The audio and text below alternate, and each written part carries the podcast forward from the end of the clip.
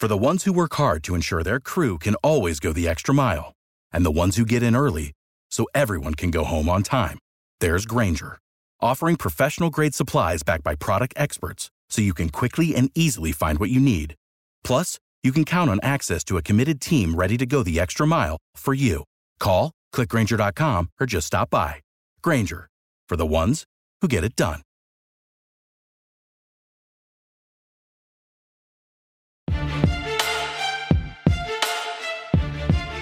Welcome to the Built for Playmakers podcast. I'm your host, Kelvin Hunt, editor of ChopChat.com. I want to welcome you guys. It's been a long time coming. You know, I've been covering the team since 2016 at ChopChat, you know, writing about the program every day. And I've always wanted to have a podcast. You know, really the biggest problem was finding the time to do it, uh, being that, you know, I have a, I work in education. I've been working in education for the last 18 years. But just finding the time to, you know, put you know the, the text to uh, to a microphone. And so was approached by um, the Bleav um, podcast network about doing an fsu podcast. And i thought man you know this is a sign that it's time for me to, you know, to jump in. You know, the season's coming up. You know it's a it's a great time to you know just kind of grow with the team uh, you know as they work to get back to uh, an elite level um, but first of all, I want to um, pay my respects to Coach Bobby Bowden. Um, I did an interview with um, ESPN um, the other day, and um, somebody asked me, you know, what Coach Bowden meant to me. And, the, and I shared this on Twitter, and you can follow me at KH Chop Chat. And I thought, I said, man, I wouldn't even be talking to you right now if it wasn't for Coach Bobby Bowden. You know, I would not be a fan of FSU more than likely if it wasn't for Coach Bobby Bowden. You know, I wouldn't put the time in to write about this team every day if it wasn't for Coach Bobby Bowden. And I thought that the service they had over the weekend was was was amazing. It was great to see the former players and um, everyone just talk about how great of a man he was. We already knew he was a great coach, but just to hear the stories of of, of how great he was, you know, was inspiring. You know, and it, and I thought, man, you know, I I was like, man, I've been working in, in, education for a long time, and I feel like I've impacted a lot of people. But you know, just to see the scale that that he acted, you know, impacted people, and I was just like, man, I felt like I haven't done anything.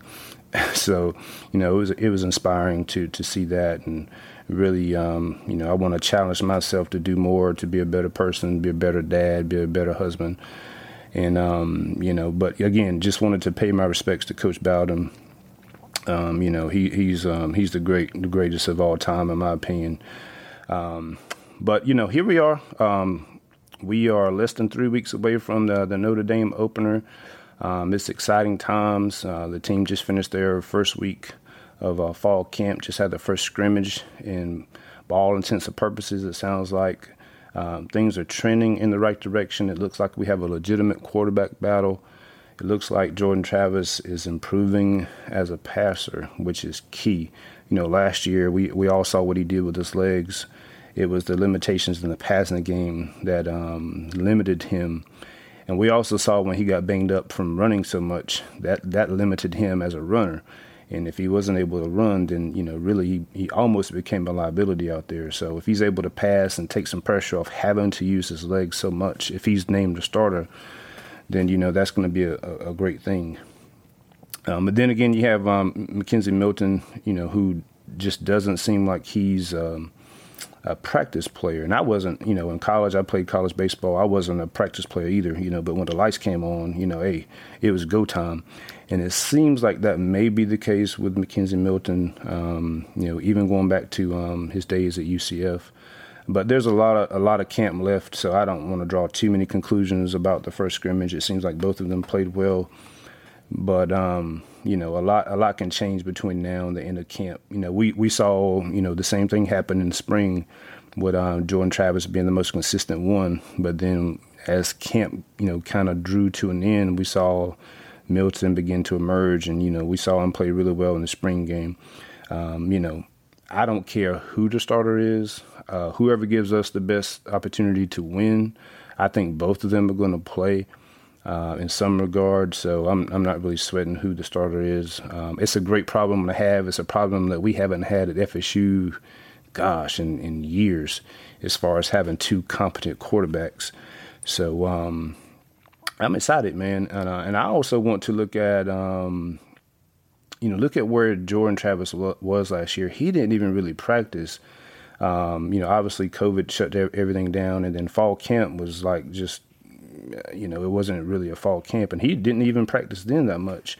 Uh, even Mike Norvell said that. So for for Jordan to jump in there at Jacksonville State and save us there midway through the second quarter and lead us to a comeback and, and then you know play play really well against Notre Dame and obviously led the upset win over uh, North Carolina for for him to jump in there and do that without any practice and for the coaches to game plan around his limitations to make the offense at least have you know a pulse you know, you know, and you look at the first series of every game and how productive they were on those series, the scripted plays. Know, obviously once those ended, you know, things kind of, you know, went downhill. But I thought that was promising, and I think having fall camp and the ability to install and get those repetitions, reps in that they missed last year, you know, I think that's going to be big time.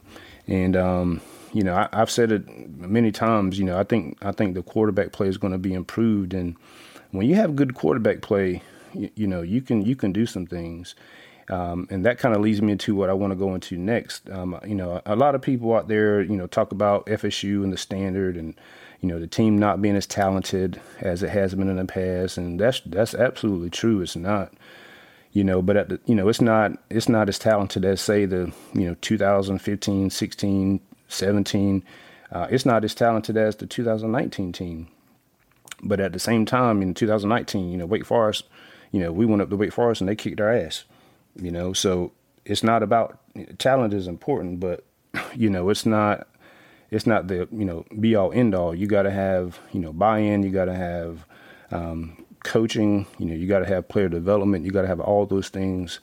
Uh, and one, it's almost like baking a cake. You got to have all the ingredients to be successful. You know, so um, you know, and I've I've written about it. What you know, FSU is more talented than Wake Forest right now they're still more talented. They're more talented than Syracuse. You know, they're more talented than Boston College. You know, really the biggest difference between FSU um, right now and those teams basically is you know quarterback play and and and and not being developed over the last couple years. You know, obviously they lost all of last year to to COVID, and then the the regime before Mike Norvell. You know, they just didn't do a great job of developing players, and that's the biggest thing. So if they get good quarterback play, and and they all play together as a unit, then I think I think they're you know they're going to win some games. Um, and surprise some people. Not saying they're going to upset Clemson or any, anything like that. You know, that's that's that's not going to happen. But I think they'll win the majority of the coin flip games on the schedule, as long as they don't beat themselves. You know, so uh, and, talking about the talent level, you know, it's kind of like, you know, it's kind of like people look at the standard and say, well, you know, FSU has a standard and we need to meet the standard. And that's absolutely true. But at the same time, you're not going to, you know, you're not going to be at a certain level and then fall off and just jump right, right back up to that level. You know, it's, it's kind of like if you work out and, you know, let's say you bench and you, you got a trainer and, you know, he's pushing you every day or, and you're motivated and you you reach an all time high on your bench press. Let's say you bench 315, 400 pounds or whatever. You're like, oh yeah, yeah, you know, I'm doing well. And then let's say you um, you get injured, you're out for a time, or your trainer decides to do something else, you lose motivation, whatever. Then obviously, if you've been out for you know a couple months, you know you're not gonna just jump right back in there and do 400 pounds on the bench. You know it takes it takes some time to to get back up to that level. And that's what we're looking at with FSU right now. Um, you know, they're not going to jump right back uh, up there overnight and beat, uh, you know, the top teams. You know, this it's a process. You know, and it's you know it's kind of like, you know, somebody that used to be in shape and they you know they um, you know they you get out of shape, you know, gain weight. Well, you know, they don't g- gain all the weight overnight. They don't, you know, get out of shape overnight. You know, and usually the same amount of time it takes, you know, it took them to get out of shape, you know, it'll take that time, if not longer, to get back in shape. But if you, you know, if you were in pretty decent shape, usually you can expedite, that process. and FSU is a is a program that uh, that kind of fits that mold. You know, they you know they're they're that that person that was really in really really tip top shape and um, you know just fell off you know kind of like you know I had one of my favorite sayings you know fell, fell off like Big Mac toppings um, but you know they they had the capability of bouncing back really quick you know we saw that when Jimbo took over in 2010 um, you know we saw that defense in 2009 and it was like what in the world is happening and then we saw it in 2010. You started getting players in, players in here like Lamarcus Joyner and um, you know Christian Jones and all those guys. And you saw what happened within two or three years. You know we were competing for a national title and, and won one. And you know, not saying that we're going to win one in three or four years under Mike Norvell, but you know, Florida State is a place that you know you can you can get players that can ma- be difference makers to get you back up to that elite status, you know, fairly quickly. And so, and we see, that you know, we see that, you know, kind of happening. You know, now this season, this year on the field is going to be hugely important. Um, they're going to have to show progress. They're going to have to show improvement to keep the players they have in the class. Um, you know, they they have some some remaining targets out there that are absolute difference makers, and if they can if they can show progress on the field and, and land those guys, then we're you know we're going to see we're going to see some we're going to see some some improvement really quickly in the program. Um, and we, you know, and one of the key one of the key things, you know, is um, you know, Coach Norvell understands that having quality quarterback play um, is a must, and you see that. You know, he's already addressed that position um, for 2022 and 2023. And obviously, we still have to sign those guys, but you know, he understands what it gets, what what it takes to get back to the top and I've talked about it a lot of times. You know, even even with uh, go back to FSU um, when when FSU was running things and Clemson was trying to overtake FSU. You know, one of the things I always go back to was, you know, Jimbo began to miss um, at quarterback. You know, he he began to miss the elite guys, and Dabo Swinney began to hit on the elite guys. And he, if you go back to 2015 FSU was, you know, the far more talented team, but they Clemson won that game because Deshaun Watson played out of his mind, right? 2016, FSU is still more talented than Clemson, and of course the refs the refs helped Clemson as well with the flag on uh, Freddie, but Deshaun Watson played out of his mind, right? Quarterback was the difference you know, in those two games. And obviously, you know, after Watson, you know, they had Lawrence and, um, you know, and obviously FSU has not hit on a, the quarterback since, you know, Jameis Winston, really. And you see where the direction those two programs have gone. So, you know, Mike Norvell addressing the quarterback situations, you know, is going to be big. And, um, you know, just getting those players to buy in and, and play on one accord is going to be big uh, moving forward. And that, you know, again, that seems to be the case. You know, they're all, you know, they're all talking the same language. Um, you know, but again, we won't know how things shake out until we, we see the actual games.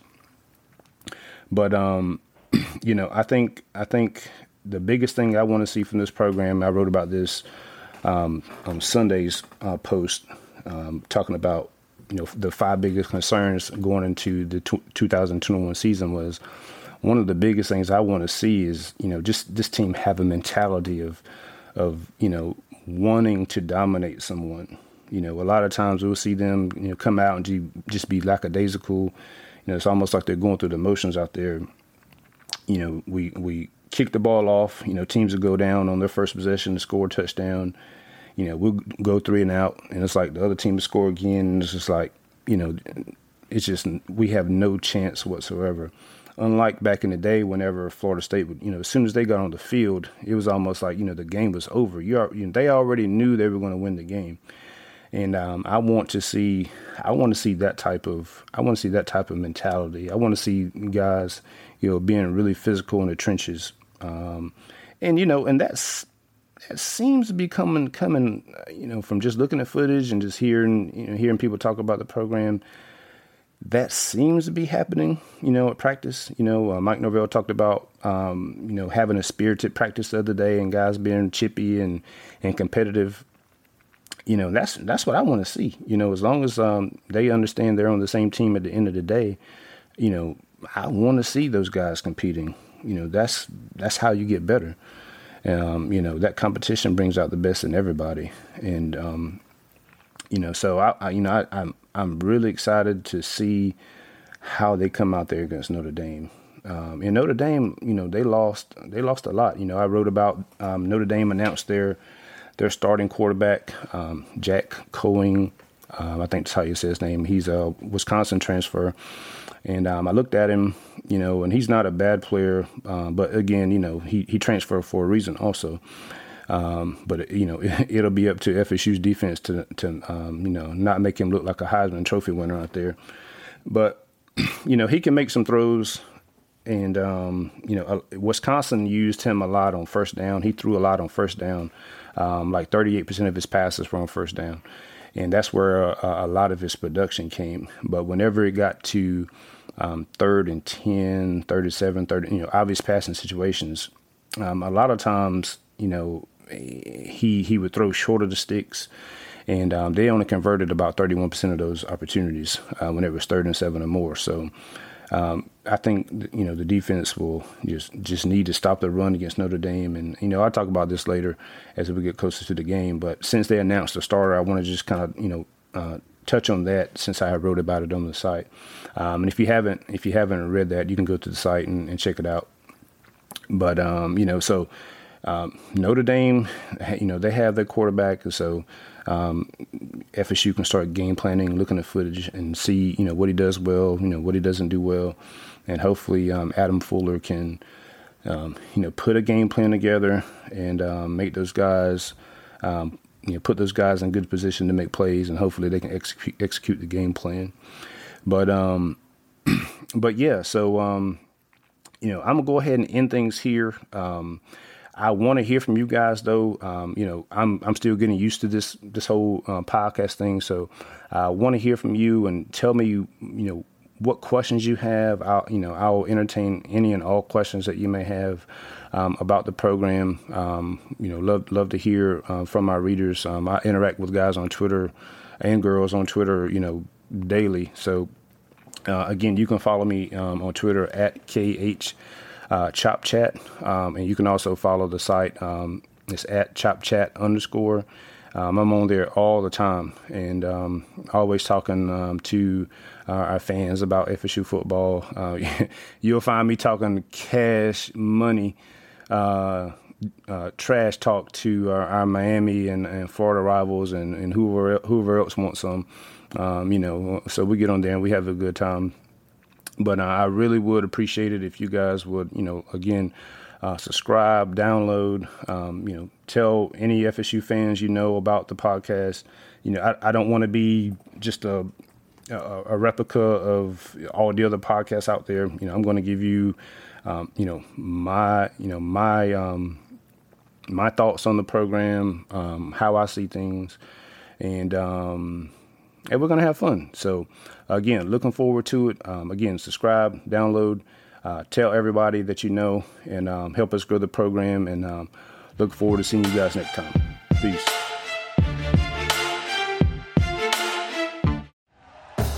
Thank you for listening to Bleav. You can show support to your host by subscribing to the show and giving us a five star rating on your preferred platform. Check us out at Bleav.com and search for B L E A V on YouTube.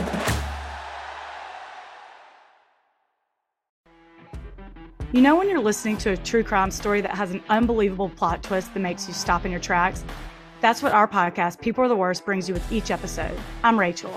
And I'm Rebecca. We're identical twins who love true crime cases that make you say, didn't see that coming, and we hate the people responsible for them.